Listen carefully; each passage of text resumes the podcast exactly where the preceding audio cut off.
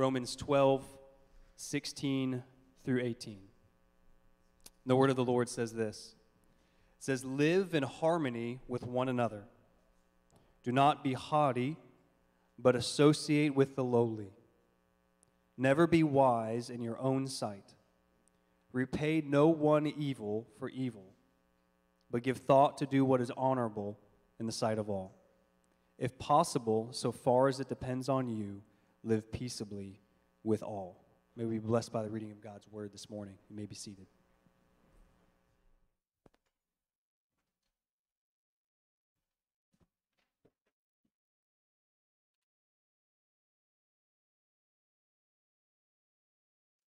Good morning. This is my best attempt to do spring. It cannot get here fast enough. Holy moly. Gosh. How do you go from 75 one day and then uh, snow within two days? So um, please, Lord Jesus, bring spring fast. Amen. Oh, gosh. I, I cannot wait. I, I, don't even care about allergies. I mean, I like let stuff fly out of all orifices of my face. I, I just want some flowers, some sun, especially some warm weather. So this, I, when I got up this morning, I thought, what's the closest thing to spring? I was like, oh, yes, a blue suit, a pink shirt, and some flowers on the tie. So that's my attempt this morning to uh, usher spring in. I'm not sure I'll do much good at that, but this is my attempt. Um, crazy to think we had uh, ice yesterday and we'll have 60 degrees today. I mean, I, I mean, I just, no, I won't say that out loud. That's called uh, discernment. Anyway, let's get to uh, the announcements and then we'll get to God's word this morning. Just uh, three quick announcements.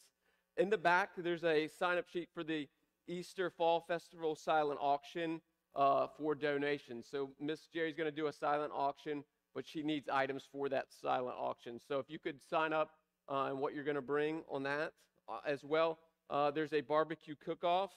Um, so, sign up for that. And then there's a dessert cook off. I already said last week, I'll say it again.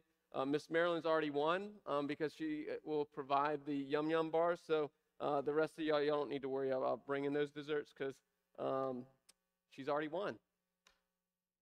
Just make sure you have enough for me. Don't give them to anyone else, Miss Marilyn. All right? Hey, again, discernment. Keep going, Todd. Keep going. Speak to myself.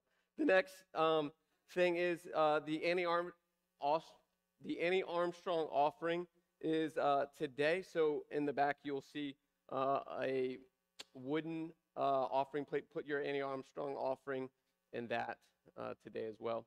And then lastly, uh, Miss May Francis Spain. It's her birthday. She will be 99 um, this uh, birthday. So send her a card. Her address is in the um, in the bulletin. So please reach out to her. Send her a happy birthday. She would love to hear from each of us and continue to pray for our uh, youth uh, search uh, committee as we continue to look for a youth pastor for our church. let me pray for us, and then we'll get started uh, this morning.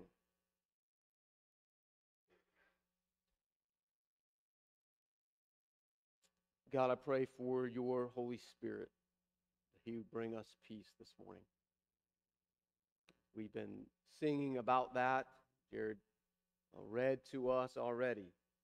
Uh, but peace starts with you, not with ourselves.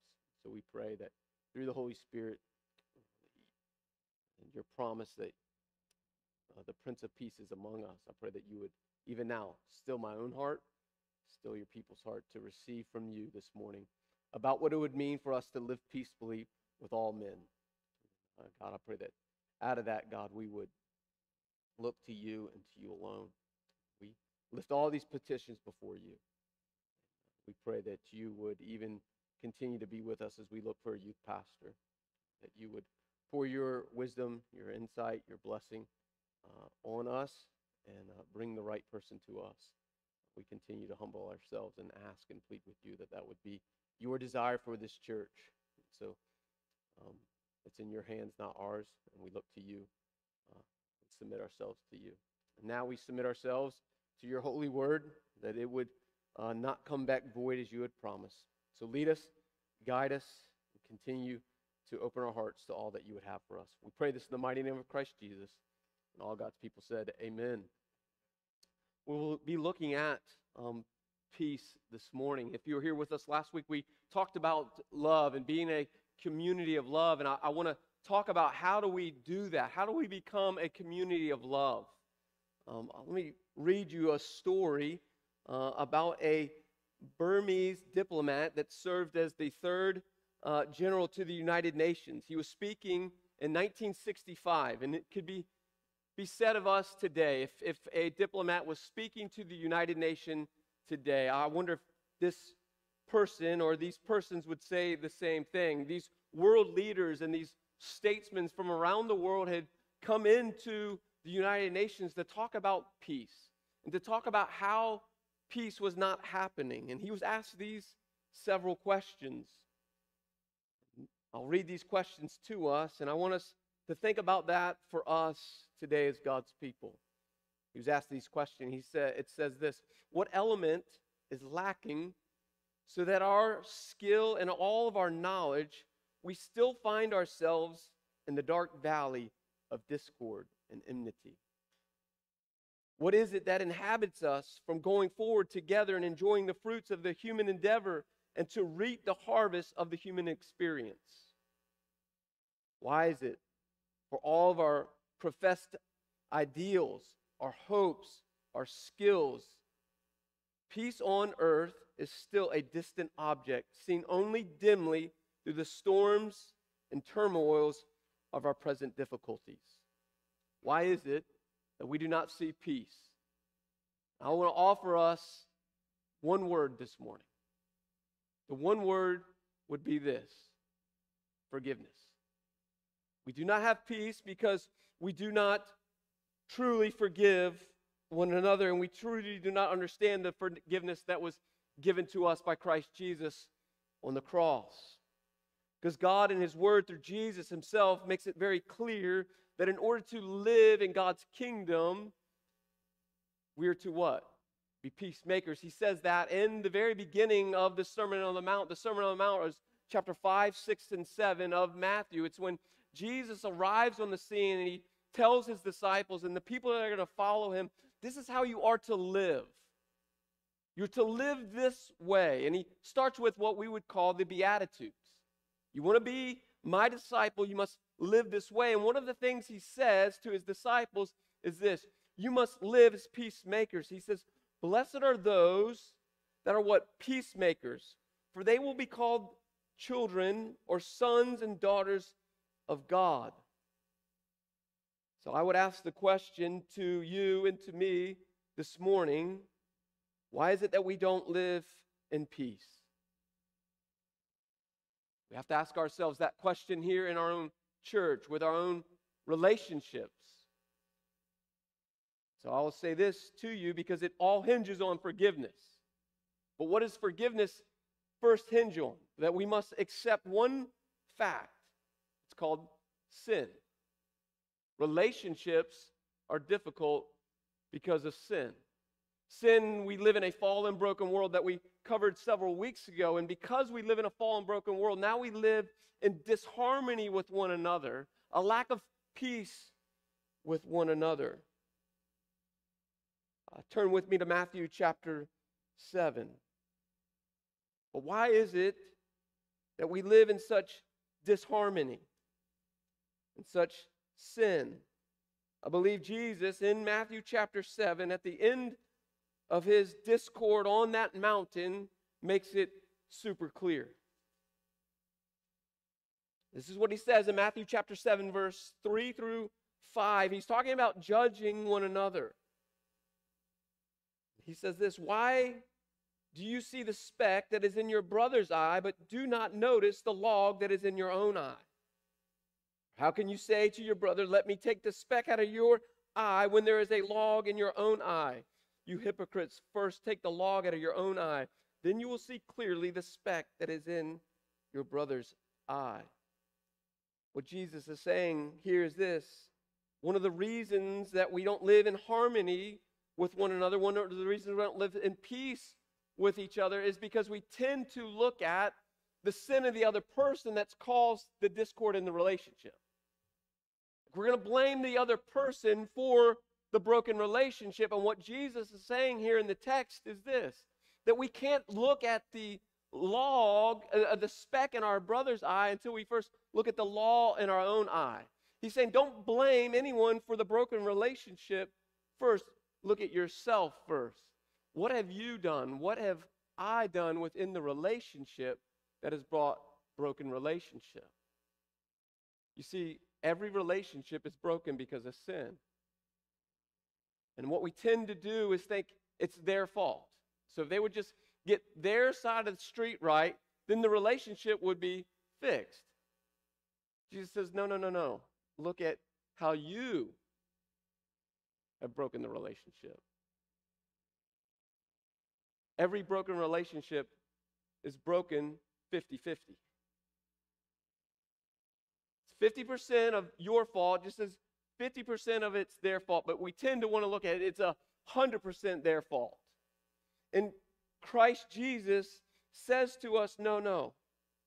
You can't go take the speck out of your brother's eye until, until you take the log out of your own eye.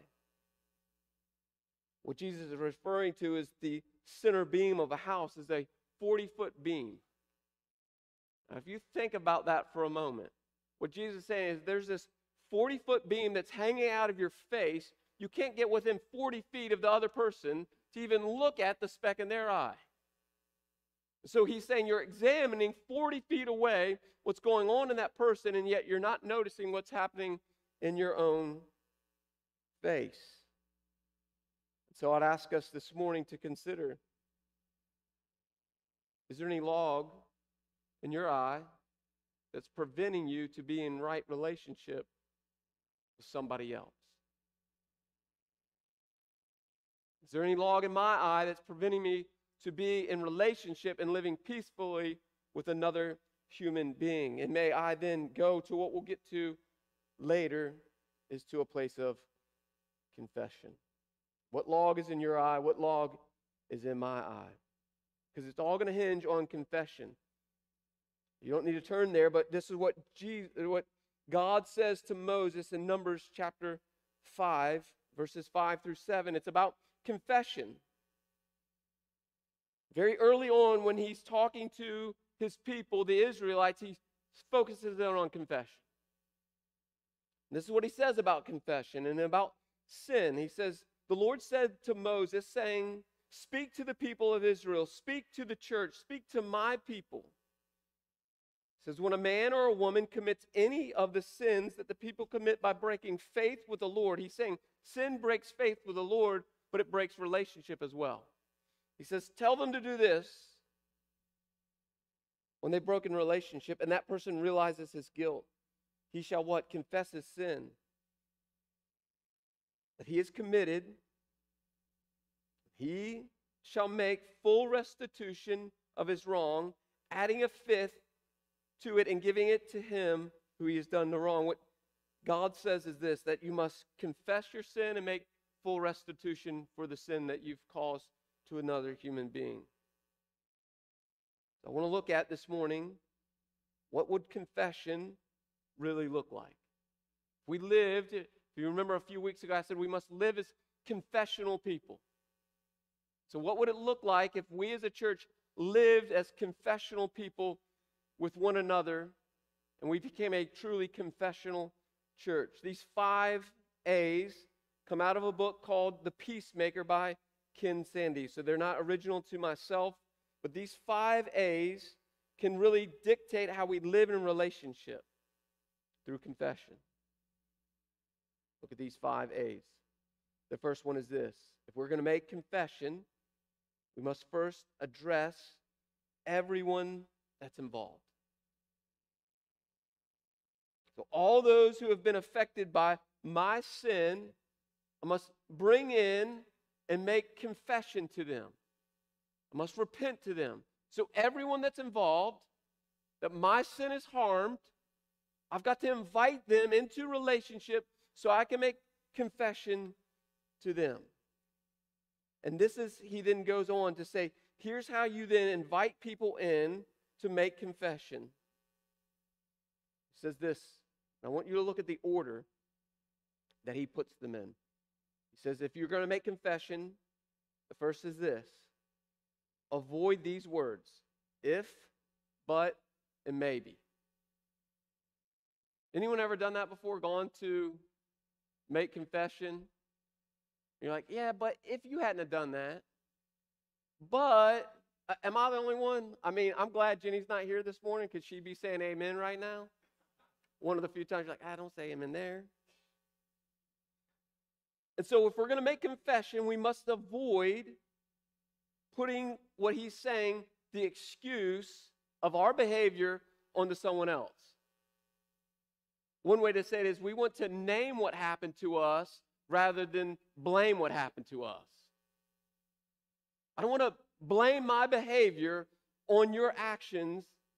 I want to name what happened and not blame what happened. And he says, let's avoid those words the if, the buts, or the maybes. We make no excuse for our wrong. Here's the tough part. The next A is this we must admit specifically what we've done to somebody. Now, that is the part, if you've ever made confession or repentance, that I love to avoid. Like, I want to go 30,000 foot view of how I've harmed you, because if I really tell you the truth of how I harm you, you know the guilt and shame that that brings on a human being to really tell the truth of what you know you've done to somebody else. And so, what Ken Sande is saying, we must give the details of how we've harmed the other person. You see, giving details of how we've harmed someone takes full ownership of what we've done. So he's saying, let's not do confession at a 30,000 foot view. Let's do confession one on one at a one foot view. Will you give the details of how you've harmed and wronged the other person? Which will then lead to the fourth one. We must acknowledge the hurt that we've caused somebody else. So, one of the hardest things for me to do when I was about eight weeks in rehab. They flew Jenny in from Florida, and I had to sit down with her and I had to address the problem. I had to avoid making what my behavior was on her. I had to admit the details of it, and then I had to give a list by list of how I had harmed her. They called it the impact letter. The impact of my sin, how it impacted her. And I had to walk through all the places in my life where my sin had harmed her in such a dramatic way. And those tears, watching her cry, watching her walk through what I had done was so painful. But I'll tell you, 13 years later, the gratitude I have for her to sit and listen to me has brought restoration to our marriage. Not an easy process. Because what happened after that is what Ken Sande says this after I acknowledged the hurt I'd caused, now I had to be willing to accept the consequences of what I had done for her, to her. The consequences of my behavior that had caused such pain to her. Now, I was willing to make full restitution any way possible to her based on what I had done to her. Are we willing to accept the consequences of our sin that we put on to other people? The sixth one is this after we've addressed everyone involved, we avoid the ifs, the buts, the maybes, we admit the details, we acknowledge the hurt, we accept the consequences. We must, it's what the word truly means in repentance. We must alter our behavior. I mean, I, I, can't just do all those things and not change my behavior based on what I've done to someone.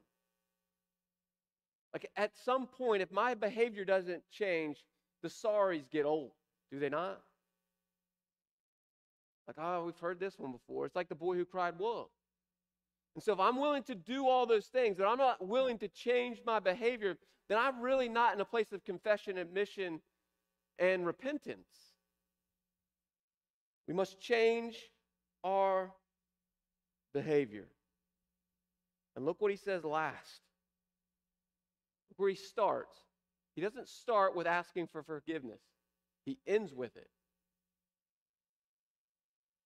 He ends his seven A's with then saying, Now I'm going to ask you for forgiveness.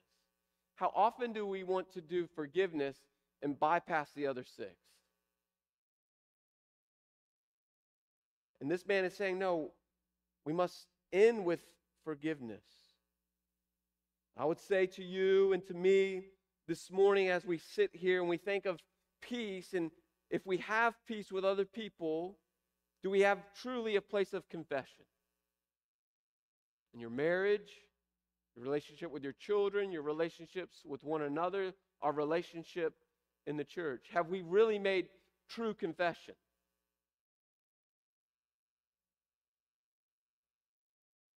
Because he says this in, Paul says this in Second Corinthians if there's been true confession, then it will always lead to reconciliation is how Paul says it in Second Corinthians chapter 5 verse 16 through 21. He says this, "For now on therefore we regard no one according to the flesh, even though we once regarded Christ according to the flesh, we regard him thus no longer. Therefore if anyone is in Christ, he is a new creation. The old has passed away, behold the new has come." All this is from God. He's saying you've been forgiven from God. You're now a new creation. All this is from Him. Through Christ, reconciled us to Him, and therefore gave us the ministry of reconciliation. Reconciliation has everything to do with confession and repentance and forgiveness. Therefore, we are ambassadors of Christ, God making his appeal through us. We implore you on behalf of Christ, be reconciled to God for our sake. He made him to be sin who knew no sin so that we might become the righteousness of God. How do we get to reconciliation? How do we get to peace? The starting block for peace, catch this, is guilt. Is guilt. Guilt is the feeling that God gave us to allow us to know we've done something wrong, to know that we've harmed our relationship with Him harmed our relationship with someone else, and therefore harmed our relationship with ourselves. So, really, peace starts all the way back to our acknowledgement of our guilt. Because guilt leads to confession. That's what we just talked about. But it starts with guilt. So, is there any place in your life, in my life, in the life of this church, that we have guilt that has not led us to confession. Because what happens next is this guilt leads to confession, confession leads to repentance. Thank God for guilt from the Holy Spirit because it's the guilt that I now understand in my life that has led me to confess to God who I am that leads me to repentance. We must confess and repent, is what God's word says. So guilt leads to confession, confession leads to repentance, repentance leads to forgiveness and asking for it. Forgiveness leads to reconciliation. Guilt to confession, confession to repentance, repentance to forgiveness, forgiveness to reconciliation, reconciliation to restored relationships. Do we desire restored relationships? So we'll start with guilt. I want you to take a moment, give us about 10 seconds. Is there any place in your life, anyone that you, through the Holy Spirit, feel guilty in your relationship.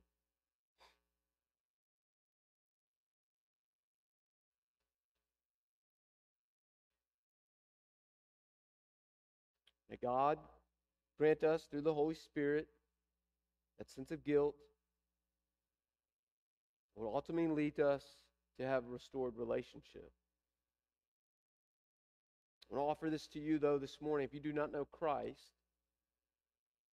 the first relationship you must get right is your relationship with Him. It starts with understanding your guilt before a holy God. Where sin is broken relationship with Him. The promise of God's word is this. If you understand your guilt through the Holy Spirit this morning, if you would confess your sin, if you would repent of that sin, He's faithful and just to forgive you of your sin. In forgiveness, through the work of the cross, He will reconcile you to Himself through Christ Jesus. Because of that work of the cross of reconciliation, you now can have a restored relationship with God forever. See, if you do not have a right relationship with God, there's no way for you to have a right relationship with man. So it starts with you and me this morning. Is my relationship with a holy God right? And then we can then go work on our relationships with one another. Then we can offer forgiveness. Here's the four promises that we must make when we forgive someone else. So if somebody comes to us with confession that leads all the way back to restored relationship, then this is the promise that we must offer the other person through forgiveness. If we really have forgiven people, these four promises must be true in your life and in my life. The first promise is this I will no longer dwell on the incident, I will no longer dwell on what happened in this relationship. I'm not saying I won't remember what happened, but I will not dwell on what happened. You will always remember the harm that someone caused you. But you do not have to dwell on it any longer. That's the promise of forgiveness. Forgiveness is really the letting go. Thank God that He does not dwell on our sin. The first one is we make a promise we won't dwell on it any longer. Because that dwell, dwelling will lead to resentment, and resentment will lead to revenge. Anyone ever plotted the demise of another human being? Am I the only one? Like, man, like I can get in fantasy land on my couch how I'm going to bring down somebody else. It's so awesome and yet so dangerous. Because I'm dwelling. I really haven't forgiven the person. So I know if I've forgiven the person, I'm no longer sitting on my couch on a Saturday afternoon dwelling on their demise. Just trying to be honest. The next one would be this I will no longer dwell on it. Catch this. I'll no longer bring up the incident and use it against you. Now, I'm not saying I don't bring it up, but I'm not going to use it as a weapon against somebody else. God reminds me of my sin. But in reminding my, me of my sin, it points me back to my gratitude for all that God has forgiven me of. But He doesn't use it as a weapon against me. And if I'm in a relationship with someone, I don't want to dwell on it. I don't want to use it as a weapon within the relationship. So I'm making a promise that I'm not going to dwell on it, and I'm not going to use that, what happened in our relationship, against you to harm you. Here's one of the greatest promises that we can make about forgiveness I will not talk to others about what happened. That's called gossip. That's not called a prayer request. That's called gossip. So if I've really forgiven somebody for what they've done for me, I'm not going to go around and talk about what they've done to me. I'm not going to ask for prayer about it. I'm going to let it go. And then the last one is this if I've truly forgiven someone, the promise of forgiveness is this I will not let the incident stand between us or hinder our relationship any longer. if I've truly forgiven that person. Now, I want to make a caveat to that. Doesn't mean every relationship that someone's harmed me in, I've got to enter back into that relationship. There are some relationships in our lives that we can forgive, but never have to enter back into a deep friendship with. I'll say this. Looking for my kids, they're not in here, so I can say this story. When I was in elementary school, I was sexually abused. I've forgiven that man that abused me. But I will never enter back into a relationship with him. Now, again, I don't dwell on the incident because I've forgiven him. I'm not going to use the incident against them. I'm not going to talk about it and disparage this man about what he did for me.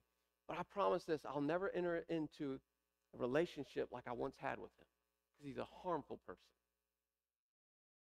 So the caveat is this if the relationship is harmful, we no longer have to enter back in. We can have boundaries to protect ourselves.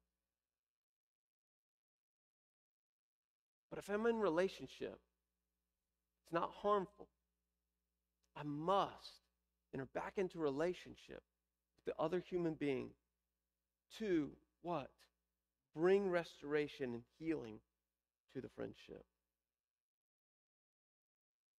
You see, again, I'll say this relationship, they all break down because of sin. But if we draw near to God and we examine our hearts first, not the heart of another man or another woman, but I examine my heart and what I've done wrong in the relationship, then I'll acknowledge and confess and repent. Here's what one writer says about all this in closing. He says relationships break down because of sin. If we draw near to God, examine our hearts, catch this, with the help of the Holy Spirit, we acknowledge, confess, and repent of sin, then genuine forgiveness can be granted. Relationships can be reconciled, and unity and peace can be restored.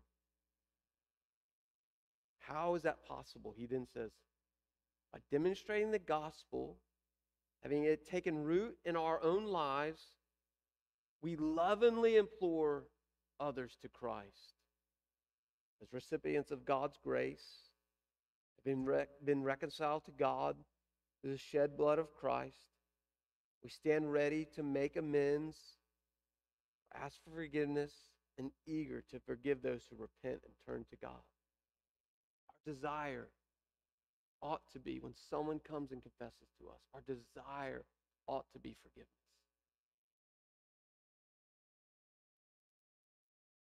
Reconciling work of Christ on the cross not only brings peace with God, but with peace with God's covenant community.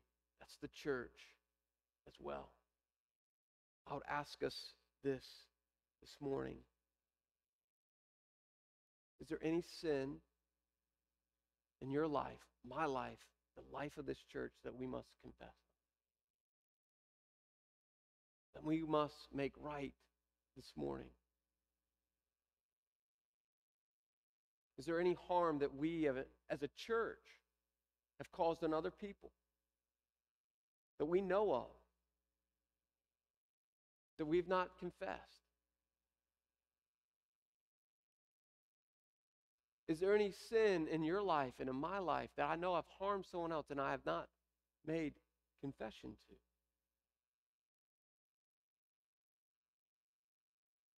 I would ask us this morning, through the work of the Holy Spirit, that He would bring those places to our hearts and minds.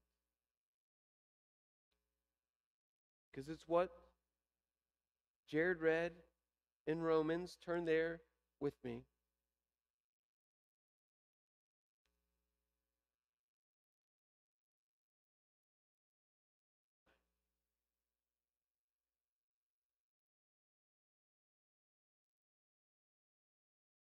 He says this in verse 16, and then in 18 of chapter 12.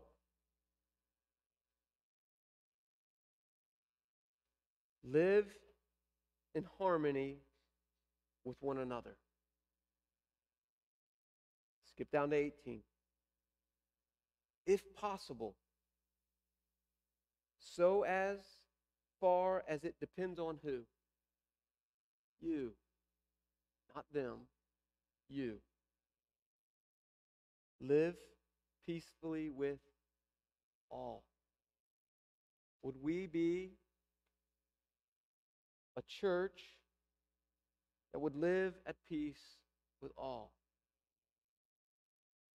Would we have unity in the body? Remember, it would start with guilt that leads to confession. Confession would lead to repentance. Repentance would lead to forgiveness. Forgiveness to reconciliation. And reconciliation to restored relationships. Restored relationships are peaceful relationships. Let us pray to God this morning that that may occur.